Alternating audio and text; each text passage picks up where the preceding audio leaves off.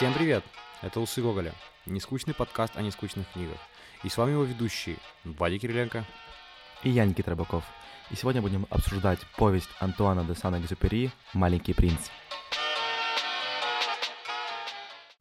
Ну вот, второй сезон потихонечку подкатывается, подходит к экватору и мы решили немножечко, самую малость, передохнуть. Точнее, мы хотели передохнуть. И мы решили взять абсолютно маленькое произведение, но ужасно ошиблись. Оказалось, что за этими за этой сотней страниц э, кроется столько э, метафизики, столько смысла, э, что проще уже было взять какого-то Достоевского, э, тома, и разбирать его, потому что когда я начал вспоминать и начал э, понимать, что ж, сколько же Экзюпери засунул в эту маленькую книжечку всего, стало немножечко страшно. Это была такая небольшая, небольшой просчет нашего подкаста, я бы сказал. Да, я с тобой соглашусь. Действительно, при прочтении даже сейчас этой повести, этой сказки, ты какие-то новые истины для себя открываешь, ты как будто снимаешь слой за слоем. Вот, и если вспоминать вообще мое знакомство с Экзюпери, это случилось на курсах по французскому. Это тот был период моей жизни, когда я хотел стать французом отчаянно, учил французский. и... по, по идее, у тебя не получилось, правильно? да, да, да. это же невозможно, насколько, насколько я знаю. Ну, я на самом деле ем только багеты и круассаны, но как как-то француза во мне стало не больше от этого. Ну ты, ты, ты уже потерял, потерял надежду стать или все еще думаешь, что это как-то работает вот так? Ну я вот когда читал эту сказку заново, то я опять обрел какую-то надежду, но вот эм, на курсах мне учительница э, предложила прочитать или вот э, «Прощая грусть» э, Франсуаза Закан или «Экзюпери». Я выбрал «Экзюпери», я мучился с ним два месяца, но прочитал в оригинале и очень собой горжусь по этому поводу. Насколько я знаю, его вообще советуют для чтения на французском, ну, в смысле, для изучения на французском. Там вроде бы фразы, которые говорит, собственно, принц, они достаточно легки в понимании. Может, я, конечно, я, я не читал на французском, я не знаю а, на французском вообще ни, ничего абсолютно, но кроме слова круассан, это же как бы интернационально, правильно? Круассан? Да, да. Или как, как, как правильно? Круассан. Класс. Все, в принципе. Это э, делай, вид, что у тебя хер во рту, и тогда получится все. Э, в принципе, весь, весь полезный контент нашего подкаста уже дали. Э, ребята, отключайтесь. Но я, насколько я знаю, может, я ошибаюсь, но я вот читал, что его советуют для тех, кто изучает французский, что это достаточно, ну, не то чтобы простая, но интересная книга для изучения именно на французском. Да, да, это такой классический чувак, по которому все занимаются. Там, если приводить примеры с английским, то, наверное, можно сравнить битлов, которые достаточно простые для изучения, там, или для, если говорить о литературе, это, наверное, Шерлок Холмс. Его тоже все читают в начале своего пути. Вот, собственно, Экзюпери. Простой, но совсем не простой для понимания, как мы говорили ранее. И давай, наверное, подходить потихонечку к биографии Экзюпери, потому что его творчество напрямую связано с его биографией, как это часто бывает.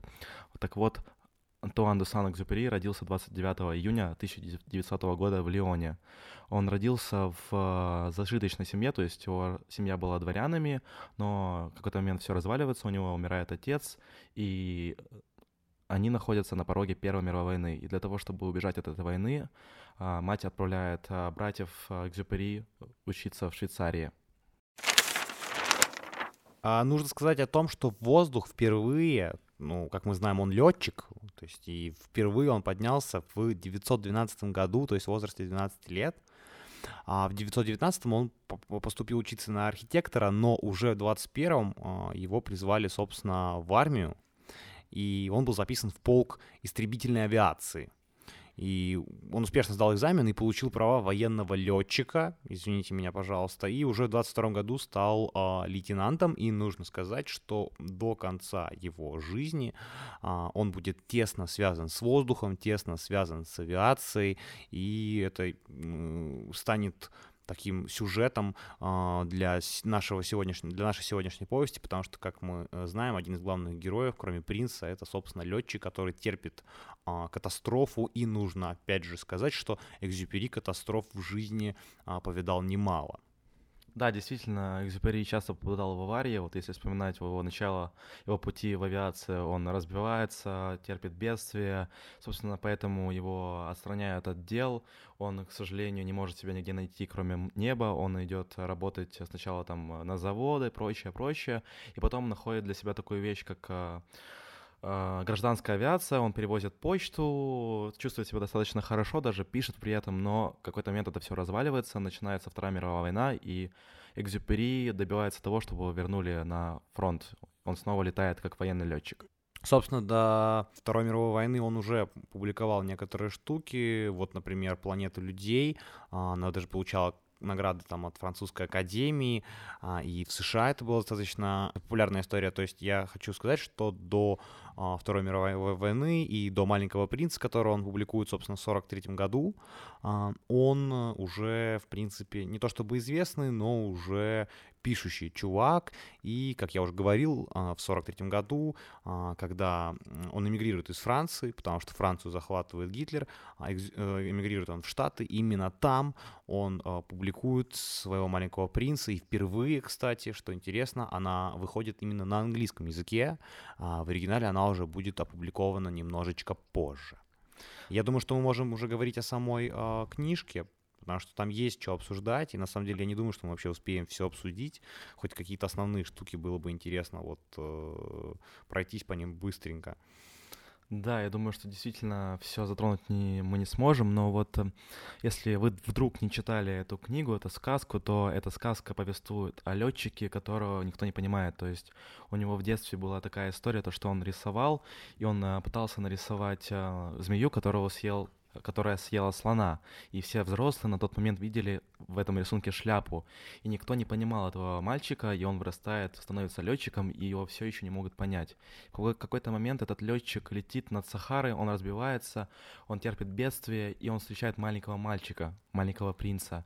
И они с ним начинают разговаривать, и маленький принц понимает, о, о чем этот летчик, он понимает, что он нарисовал на самом деле змею, а не шляпу, и они, собственно, начинают путешествовать, и на этом завязывается их дружба.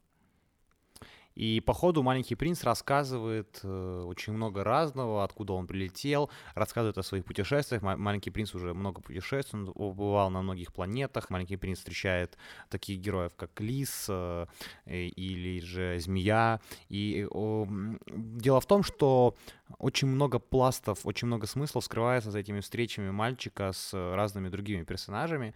А, их э, достаточно сложно обсудить все, но вот, например, можно начать, собственно, с самой главной встречи. Это встреча летчика и а, маленького принца и между и связь между ними. А, например, можно трактовать, ну вот, во-первых, а, как э, Никита уже сказал, они начинают дружить, и можно подумать о том, что а, принц, который хорошо понимает летчика, это такое некоторое его альтер да, некоторое его детское альтер и поэтому они друг друга очень хорошо понимают, и мальчик постоянно пытается, маленький принц постоянно пытается а, летчика вернуть вот в эту а, детскую а, осознанность, точнее даже, может, неосознанность, но детское внимание к действительно важным мелочам, потому что когда летчик занимается там э, ремонтом своего самолета, то и говорит, что это очень важно, и маленький принц его вот отдергивает и говорит, ну ты чего, это же вообще не важно, вот важнее есть какие-то там э, более ну, любовные вопросы, вопросы дружбы и так далее тому э, подобное. Ну и, собственно, и он постоянно просит его нарисовать какие-то вещи, он постоянно э, укалывает его, показывая ему глупость, да, и, и человеческого рода, потому что человеческий род вовлечен там а, какими-то дурацкими целями, как заработок денег и так далее и тому подобное. И, в общем, а, летчик встречает такое некоторое а, альтер которое его учит. Согласен ли ты с этим? Да, безусловно, согласен. На самом деле, если резюмировать твои слова, то маленький принц отвергает все материальное. Он говорит о том, что для нас, для людей важны только духовные ценности, вот это самые пресловутые дружба, любовь и прочие связи между людьми, а все это материально, это достаток, это карьера, это абсолютно не, на, не важно, и люди забыли об этом, люди забыли, как быть детьми, вот о чем говорит маленький принц, и действительно это слова, которые резонируют в этом летчике, потому что он понимает, что вот этот маленький-маленький мальчик, маленький принц, единственный, кто понимает его. Хоть он прилетел с другой планеты, но он нашел в нем родственную душу. Это действительно интересно, как они странные по своему по своей натуре эти два странных персонажа встречаются и они находят друг, друг, друг друге заботу и дружбу собственно маленький мальчик говорит ему что дети должны быть снисходительным к взрослым, потому что взрослые забыли, каково быть детьми. Естественно, а тут можно найти евангельский мотив. А, я вот э, занимаюсь поисками евангельских мотивов везде, И есть очень важная цитата в Евангелии, что если не обратитесь и не будете как дети, не войдете вы в Царство Небесное. И вот именно об этом, мне кажется, и а, эта притча в первую очередь. Маленький принц показывает не только да, летчику, но и нам всем, что иногда нужно быть ребенком, иногда нужно а, вот быть вот этим, знаешь, а, человечком с очень а, тонкой душевной организацией, да, который а, ищет смысл не в зарабатывании денег, да, не а, в бытовых каких-то вопросах, а в любви, а, в дружбе, да, в вопросах каких-то вечных, возможно, неразрешенных, э, возможно, в некоторой, знаешь, э, искренность, искренней вере а, в то, что мир прекрасен, и, и в искреннем желании разобраться, как этот мир работает, знаешь, вплоть до мелочей. Ведь э, ребенку постоянно интересно, что же происходит, как работает розетка. Ведь он засовывает пальцы в розетку не потому, что он глупый, а потому что ему очень интересно, как же работает розетка. А когда мы становимся взрослыми, нам перестает быть интересно, как работают какие-то вещи. Мы перестаем интересоваться миром вокруг. Нам интересны, мы начинаем гоняться за какими-то призрачными целями, типа э, карьерной лестницы, я не знаю, новой квартиры или нового айфона. И вот «Маленький принц» возвращает нас, да, возвращает в это детство, чтобы мы поняли, что есть вещи важнее, да, айфонов. Вот я недавно читал статью интересную, которая говорила, что дети ломают игрушки не потому, что они стремятся к разрушению, а потому что они хотят понять, как устроены вещи. Тоже действительно интересная мысль. Да, вот как раз со сломанными игрушками у меня есть э, интересная история. Моя мама занимается игрушками, собственно. И у меня в детстве все время, вот так сам понимаешь, были просто ящики а, всего. И как-то раз она принесла мне домой, мне было лет 5-6, просто огромного робота, но он реально был размером с меня. И я им играл день-два, а потом я взял молоток и расфигачил его. И я расфигачил его с одной целью, потому что мне было интересно, есть ли у него писюн под, понял, под его роб, роб, робота трусами. И каков был результат? Э, ну, какой? Мне по сраке надавали, какой да еще нет, был, результат? был писюн или нет? Нет, робота писюна не было под робота трусами. Я именно Понял. думаю, вот если... Ну, то есть я реально сижу, думаю, ну, это робот, окей, типа, да, ну, он же как э, антропоморфный, да, у него есть ручки, ножки, он там голову поворачивал. Ну, знаешь, такой, как полноценная игрушка, типа Робокоп, угу. э, только огромный. И я его, ну, я был уверен, что там должно что-то быть. Ну, то есть я не верил, что э, создатели игрушек настолько ленивые, да, то есть это не как это пошло у меня было желание, там, знаешь, увидеть писюн и, и там начать ржать из-за того, что там писюн. Нет, я был уверен, что, э, ну, то есть изобретатель игрушек, ну, если бы вот я в детстве изобретал бы игрушки, то я бы делал, да, их реальными. Ну, то есть в несколько слоев там, да. Ну, то есть чтобы это был как э, чувак, ну, настоящий, то есть чтобы он, ну, знаешь, у него было много уровней там одежды и так далее, ну, чтобы это было реалистично. Я очень расстроился, я подумал, господи, ну что вы такие ленивые, знаешь, э, уебки, не можете сделать робота-писюн роботу, или что, вы робота-трусы сделали, а робота-писюн не сделали. Ну, в общем, я, короче, расстроился немного из-за этого, но это, в принципе, все, давай двигаться дальше. Ну вот, если вот еще чуть-чуть совсем сказать об этой теме, я когда читал давно биографию Альберта Эйнштейна, он же достаточно поздно начал разговаривать, если не ошибаюсь, в 9 лет, и сам он впоследствии говорил, что гений истинный только тот, который сможет остаться ребенком. То есть тот, кто сможет... Потому что у ребенка вообще рамки сознания настолько широки, для него нет каких-то запретов физики и прочего-прочего. Вот. И гении и, в принципе, люди большой величины как раз эти рамки не сужают с последствием э, взрослее. Это очень интересная мысль. А вот если возвращаться к повествованию, Вторая Давай вернемся просто и расскажем о маленьком принце. Ну вот вообще, что это за чувак, откуда он, потому что мы сейчас немножко упустили момент, кто это. Ну вот мы не рассказали, э, есть некоторая биография маленького принца, которой мы все-таки владеем. Да, да, это на самом деле э, человечек маленький, который живет на астероиде, вот, астероид размером с дом, и там ничего нету, там есть только кратеры, которые он подметает, там есть баобабы, которые разрушают его астероид, ему нужно постоянно их выпалывать, чтобы они не разрушили. И в какой-то момент... Баобабы, кстати, давай остановимся, это интересная да, штука, потому да, что давай. я увидел здесь аналогию на очень много чего, например, там вот сейчас э, можно связать, да, с вирусом, который э, идет, да, там, ну, вот когда мы записываем подкаст, э, мир, точнее Китай, он ну, как мы знаем, страдаем, вот, а страдает от коронавируса, да, и вот э, маленький э, принц борется с какой-то вот такой вот штукой, которая может разрушить все. И если там э, еще аналогии можно привести, это, знаешь, там какой-то сепаратизм, да, или там фашизм, ну, какие-то Да, все вот, что угодно, да, даже можно представить социум, как баобабы, которые разрушают э, землю, то есть даже люди те же самые, которые уничтожают и то, о чем кричит где-то Тумберг на каждом углу, то, что мы не спасаем экологию, все это можно представить как метафору баобабов. Да, это очень клево, потому что Экзюпери вроде бы, знаешь, уделяет буквально... Там очень а, классно он описывает то, что маленький принц каждый день встает, да, и эти баобабы он вырывает. И это вот каждый день он начинает с того, что он приводит в порядок свою планету да, да и да. вроде бы его планета похожа на дом, но все-таки Экзюпери использует слово планету, а не дом, да, что очень важно. И он показывает, э, знаешь, на том, насколько важно а, следить за, э, то есть, что а, вот эти поступки в виде, а, я не знаю, какой-то вот чистоты, порядка вокруг себя, да, там, порядка в мыслях, а, там, демократических, либеральных ценностях, что нужно начать с себя, и что ты — это и есть планета, да, ну, то есть твое поведение вокруг тебя, оно формирует всю планету в принципе. Да, есть, безусловно. Это очень интересно ты занимаешь какое-то пространство, но если глянуть чуть шире, если каждый будет свое пространство держать в порядке и каждый день выпалывать баобабы, то все будет прекрасно. И не только, и не только о физическом пространстве идет да, речь, не только о географическом, естественно, тут и моральное, и психологическое и так далее и тому подобное. Ну вот, и в какой-то момент времени на астероиде, на планете этого маленького принца вырастает Роза. И у них складываются достаточно, достаточно сложные отношения. То есть Роза, она такая эгоцентричная, она постоянно требует внимания от маленького принца. И принц в какой-то момент устает от нее, и он от нее сбегает.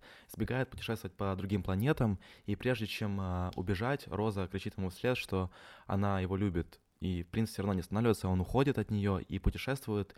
И процессе поиска себя, в процессе путешествия, это тоже такой, знаешь, роуд-муви немножко от «Маленького принца», потому что он в путешествии, он происходит его становление, только попав на Землю, увидев, что на Земле тысячи, миллионы других роз, но ему нужна его одна единственная, которая растет на его планете, и он хочет вернуться к ней.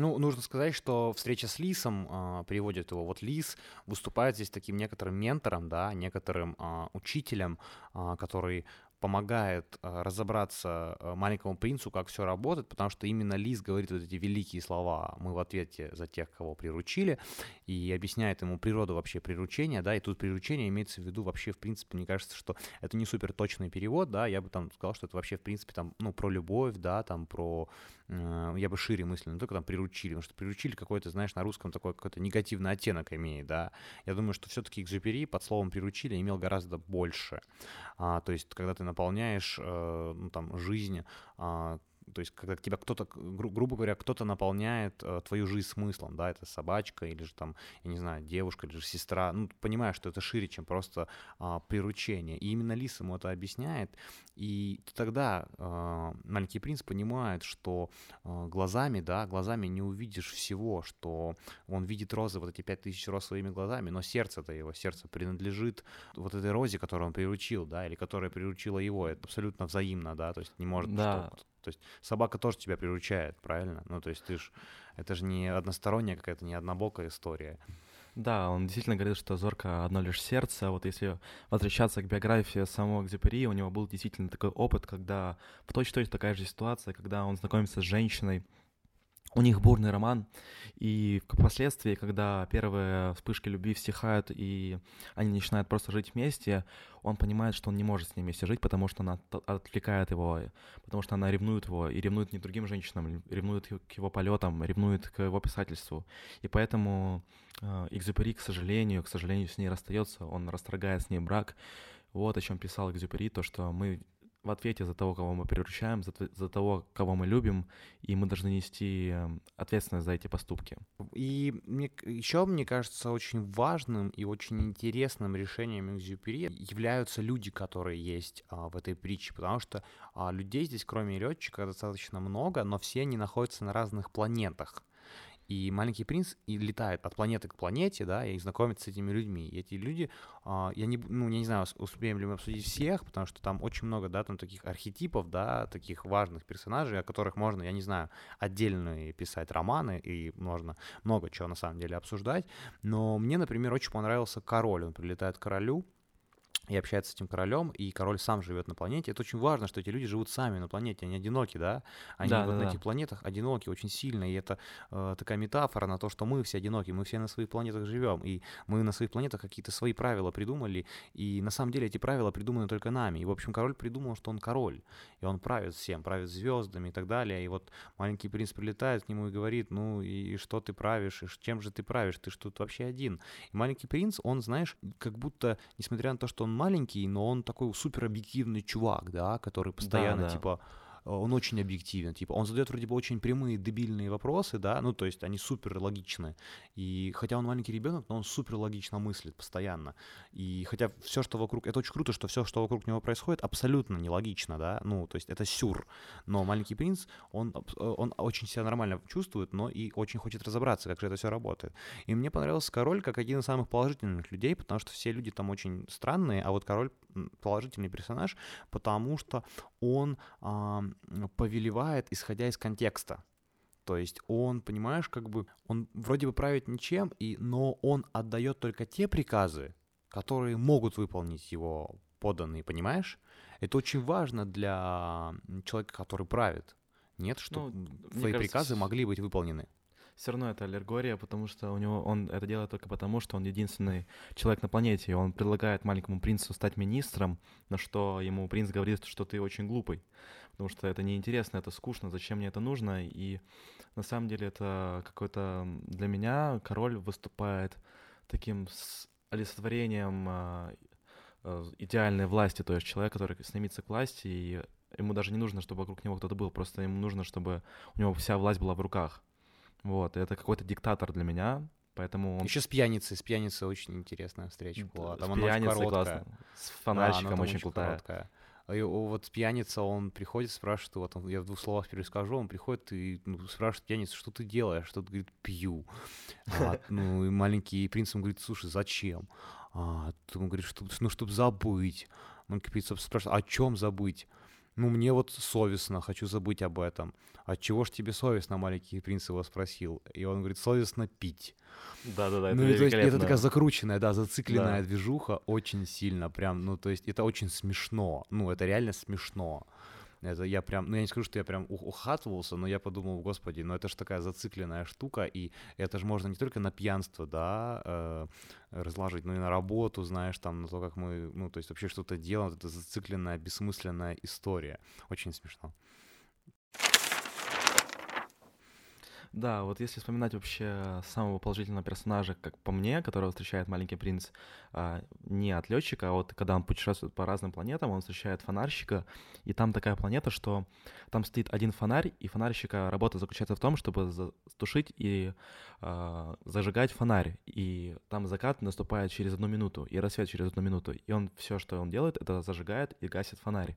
И принцу там очень нравится, потому что он может наблюдать закаты и рассветы, он очень это любит, но он не остается с ним только по причине потому, что там мало места. Но для принца это самый положительный персонаж, потому что он очень, очень трудолюбивый, он понимает, что только он видит в нем себя, потому что только благодаря труду ты можешь достичь того, чтобы на твоей ну, планете всегда был свет. И он еще делает что-то для кого-то. Это очень да. важно. Для маленького да. принца маленький принц очень это уважает, да, что ты делаешь что-то для кого-то. А, и, ну, то есть, это очень круто. И этот фанатчик, он очень ленивый еще, да, он там замечает, что он ленивый, но тем не менее э, он старается для кого-то. И э, мне вот, знаешь, кажется странным, Точнее, ну вот я бы хотел обсудить, наверное, уже так последний вопросик, это смерть маленького принца. Мне кажется, что здесь Экзюпери уже какой-то вот уровень метафоры, он слишком огромный, потому что, ну, тут, например, ну, как я понимаю, маленькому принцу нужно, чтобы из, из, из земли, да, в которую он прилетел, э, вернуться, ему нужна физическая смерть, да, да, То есть тут да. есть, опять же, евангельские какие-то мотивы, что человек, ну, душа не может покинуть э, землю, да, не может покинуть э, вот э, то место, где мы живем, э, со своей физической оболочкой, да, чтобы попасть в рай или в ад, э, душа должна отделиться от человеческого тела. Это очень важно. То есть э, маленький принц может покинуть землю только умерев. Но, тем не менее, а, вот эта жизнь, которую он прожил, да, вот, это, вот эти итерации, которые он сделал, а, уходит ли маленький принц просвещенным, уходит ли он поняв все, или наоборот, он вообще ничего не понял и уходит вот, вот таким вот, знаешь, а, мне появилось ощущение, что маленький принц уходил абсолютно таким же глупым, как и все другие, и это было, знаешь, Гзюпери хотел показать, что даже вот, вот эти метания, вот даже вот эти, знаешь, поиски маленького принца, что все равно все вот э, мы ничего не поймем никогда, и маленький принц тоже особо ничего не понял понял. Он, конечно, приблизился, но понять все невозможно. Не знаю, мне кажется, если, во-первых, возвращаться к твоей мысли про Евангелие, тут очень важна мысль, то, что можно представить, что лис — это искуситель. То есть а, маленький принц абсолютно чист душой и, те, и телом, да, встречает змею, и он уходит этот, этот мир только после смерти своей. То есть он был каким-то воплощением чистой души, и после встречи с Лисом он обретает физическую свою форму и уходит посредством смерти. Это тоже действительно такие евангельские отсылки, но вот возвращаясь к твоему вопросу, мне кажется, что нет, потому что, во-первых, а, маленький мальчик, маленький принц встречает эм, летчика в конце своего пути, то есть он уже приходит к той змее, он ищет ее в Сахаре, потому что он закончил свои поиски. Он понял, что он хочет вернуться к своей розе, он увидел достаточно, и он знает, чего ему нужно, и он хочет умереть, чтобы воссоединиться со своей розой. Поэтому мне кажется, что он достиг просвещения, по крайней мере, того, которое ему требовалось. То есть, э, ну, окей, давай, давай резюмировать. Э, основной посыл я вижу в том, э, что маленький принц через некоторые итерации взаимодействия с окружающим миром э, приходит к тому, ну, каким-то очень простым истинам, типа, ну, ну там, любовь это клево, а нужно нести ответственность за то, что ты любишь, э, что нужно убивать бабабов, потому что будет плохо, что нужно ценить дружбу. Ну, то есть он вот э, итерационным методом приходит к вот этим истинам, и в эти, в эти истины нужно, а, нужно верить и верить всегда, правильно? Или да, есть вот что дополнить? Смотри, какая особенность с этим заключается в том, что когда об этом говорят взрослые, это теряет всякую силу, а когда об этом говорит ребенок, это очень круто. Ты не, не, не кажется mm. тебе? Слушай, я не думал об этом, признаюсь честно. Наверное, ну просто представь, да, если что вы... если бы главный герой был бы старик, это было бы не так круто, если бы это был маленький мальчик, который но даже до простых истин он дошел, и он эти простые истины объясняет взрослым. Да, я помню, я вот сейчас почему-то вспомнил книгу э, Германа Гессе э, «Нарцисс и Гальмунд». И, ну, Герман Гессе очень любит философствовать, и там как раз вот э, повествование э, ведется вот уже от постаревших, знаешь, там два друга, и они, в общем-то, повзрослели, и вот там они уже какой-то жизненный опыт э, передают, и, знаешь, как, ну, как старец передает его, ну, грубо говоря, знаешь, и, ну, там сложно было разобраться, ну, то есть не то чтобы сложно, но нужно было пройти через какие-то этапы. Но здесь тоже, здесь очень все, ты знаешь, так метафорично э, спрятано, нужно подумать и поискать. Я уверен, что мы и половину не нашли. Но есть какой-то дополнительный эффект в том, что это говорит ребенок. Я с тобой более чем согласен. Ну вот, э, вот если вообще завершать эту историю, то нужно, во-первых, во-первых, вернуться к биографии Экзюпери и вспомнить, как прощается маленький принц. Он исчезает. И, собственно, тоже делает и Экзюпери в своей жизни. Он в какой-то момент в своей жизни садится на самолет и улетает, и бесследно исчезает. То есть никакого физического подтверждения то, что Экзюпери погиб, не найдено. И, может быть, нашли, он тоже... Нашли, нашли лишь э, самолет, который был его, ну, как я понимаю, это уже доказано, что это самолет его, но самого Экзюпери, его тело, к сожалению, э, так не нашли. Да, есть какая-то в этом мистика, и хочется верить, что Экзюпери тоже попал на какую-то свою планету, на свой астероид и нашел свою розу. Ну, все мы, все мы, знаешь, э, попадем на свои планеты, и все мы должны найти свою розу. И я ставлю этой книге 10. Я не знаю, как можно маленькому принцу поставить меньше, чем 10. А, это, наверное, одно из самых знаковых произведений для каждого, кто его коснется. Я, не, я уверен, что ну, равнодушным не будет. Ну, это невозможно. Это, знаешь, я не знаю.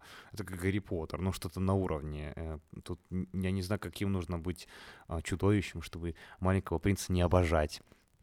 Да, я с тобой полностью чем солидарен. А, у меня тоже 10 э, змей, которые съели слона из 10.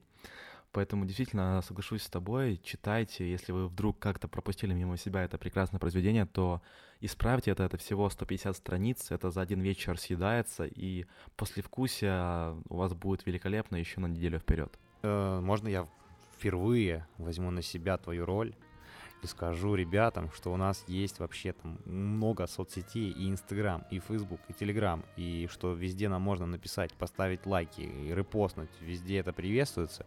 А, особенно приветствуются лайки на SoundCloud, комментарии на Apple Podcast, потому что это наши основные платформы.